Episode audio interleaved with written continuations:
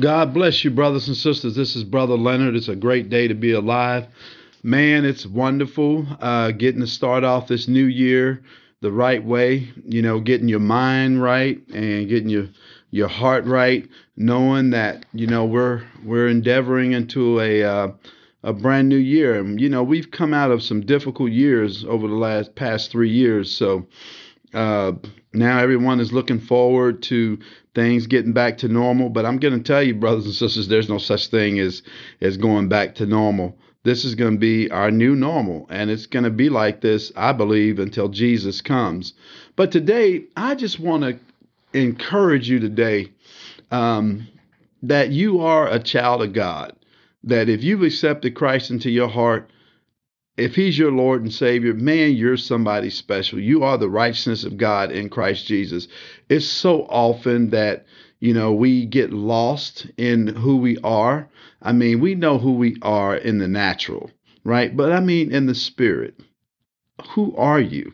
I mean, God has done so many great things for us. And so I want you to know who you are. I want you to know that you're a child of the King, that you're a royal priesthood, you're a holy generation. I mean, God called you righteous. So you are somebody special and you need to be encouraged. You might be going through some difficult things right now, going through a difficult time, but I'm going to tell you, God said that you are righteous. He says you are important. You know, the Bible says we're God's children, and if we're God's children, guess what? We're heirs and heirs of God and joint heirs with Christ. So if indeed we suffer with Him, guess what? We're going to be glorified with Him. I mean, Second Corinthians 5:17 says, If any man be in Christ, he's a new creation. Old things have passed away, and behold, all things have become new.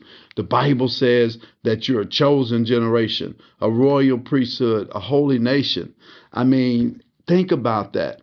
His own people, that you can proclaim the praises of the Lord who called you out of darkness into this marvelous light. Man, I'm convinced that neither death nor life nor angels, nor demons, nor this present time, the future, or uh, any powers, or height, or depth, or any other thing shall separate me from the love of God. I don't believe that any the creation will be able to separate us from the love of God. The circumstances, the situations, there's nothing that can separate us from His love because God loves us and He's with us every single day. I'm going to tell you, God is doing great things in our life. Good look. Do you know that you're the temple of God? Did you know that the Spirit of God dwells in you? That the Bible says that greater is He that's in you than He that's in the world? When it comes down to, I told you you were the righteousness of God. The Bible says that him who knew no sin became sin that we might become the righteousness of God in Christ Jesus. So you're not this like uh, the sinner saved by grace. You know, we oftentimes say that I'm just a poor sinner saved by grace. No, you were a sinner. Yes, you were saved by grace. Now you're the righteousness of God in Christ Jesus. Because if you weren't the righteousness of God in Christ Jesus, then the Spirit of God couldn't dwell in you. Because God could never dwell in an unclean temple. And when He's dwelling in you, He's not dwelling in your body because your body is is is going to be saved one day, but it's not, right? It's got to die first, right? And then the Bible says it'll be sown in corruption and raised in incorruption. But we're talking about your spirit because your spirit is the uncorruptible, the incorruptible part of you. That's the part that God saved. You know, we're spirit, soul, and body. And so God saved your spirit. So the Bible says that the Spirit of God dwells in you. God said, I will no longer dwell in temples made by hand, but I'm going to dwell in my people. So get this if my people who are called by my name would humble themselves and pray and seek my face and turn from their evil way, then I'll hear from heaven. I will forgive their sin and heal their land. Did you know God said that because of who we are? Man, the Bible says that that we're no longer servants, guys, but we're sons and we're heirs of God through Christ. I just I don't know how else to put it to you. But I'm gonna tell you this: stand fast, therefore, in the liberty where Christ has set you free. And don't get entangled with the yoke of bondage. It's important that we stand in that freedom because of who we are. God knows what He's doing, He's not confused. He knows exactly what he's doing. And I'm telling you that God said that he chose you from the foundations of the world. Listen, he says that we would be blameless before uh, before him and so that's what's amazing is that we're not we're we're blameless before him i mean he's he's he's forgiven us in him we have redemption through his blood, the forgiveness of our sins, you know, according to the riches of his grace. So that's what the Bible says. The Bible says we're his workmanship, created in Christ Jesus for good works, which God prepared beforehand so that we can walk in him and be with him, so he can be with us. I mean, that's what's amazing. Listen, the Bible says, But now in Christ Jesus, you who were formerly, you were afar off, You've been brought near by the blood of Christ. So we're in Him. We are somebody. I don't care what people think about you. Listen, some of y'all, you need to stop being depressed. You don't have a right to be depressed. You know why? Because God is in you. You've accepted Jesus as your Lord and Savior. Yeah, things are not going right right now. I get that. But you don't have a right to be depressed. Uh uh-uh. uh Because greater is He that's in you than He that's in the world. What you need to do is encourage yourself in the Lord your God. It's time for you to learn how to encourage yourself. Stand in the mirror and start speaking the word. Look up the scriptures that talk about who you are, that talks about uh, what we do through Him, in Him. Look up those scriptures and you stand in the mirror and you talk to yourself and you encourage yourself in the Lord. Do you know that David had to do that? You know, the same David, King David, he had to encourage himself. One day, him and his soldiers came back from a battle they had just fought, uh, and they lived in a place called Ziklag. And when they came back, they had discovered that an army had gone through and burned down their homes, right, and took their wives and children as hostages. And see, they didn't know, they thought they were dead. And the Bible says that those men and David, they wept bitterly until they couldn't weep anymore. And then finally, David decided that it's time for me to find out what's going on. So David stopped all that crying and he stopped all that weeping because it wasn't doing any good. And David went to the Lord in prayer. And that's the important thing about prayer is that you you know you got to be able to pray because you need God. In these times we're facing right now, you're gonna need God. But so David decided to pray and he talked to God. He encouraged himself and he talked to God and he asked God. He said, Lord, you see what they've done. Shall we pursue? Shall we go after them to get our stuff back? And the Lord told David, Pursue, for thou shalt surely recover all. That's the importance of um, encouraging yourself and knowing who you are because you have a direct link to your father god. You can talk to him and he's gonna he's gonna hear you. The bible says that his ears are open unto our prayers so he's gonna hear what you're saying. So it's your opportunity to go to him. So david went to him and he asked and after that david encouraged himself in the lord as god you know, and he went and encouraged encouraged his men because guess what? They were ready to stone him. They were going to kill David because look, we've been fighting with you. We've been out fighting with you, and look, our family's gone now. So anyway, they went after. They went after the Philistines and they found them. They found a young man who um, his master had left him. He was a servant of the Philistine army, and uh, they left him out to die. But David gave him food and nursed him back. Um, nourished him back to health. And David asked him, Tell me where the army is. And the young man told David where the, where the army was. And David and his men destroyed that entire Philistine army and recovered his wife, all of their wives, their families. They recovered them after they encouraged themselves. And God restored them back to them. And not only that, but they got all the Philistines' money and treasure and everything else. But what I'm telling you is that you have to encourage yourself and you have to first know who you are. That's why I was telling you, you're the righteousness of God in Christ Jesus. You need to know that and be encouraged by that. The Bible says, But now, thus saith the Lord, who hath created you, O Jacob, who have formed you, O Israel, fear not, for I am with you. I have redeemed you. I have called you by my name. So God had already told you who you were, right?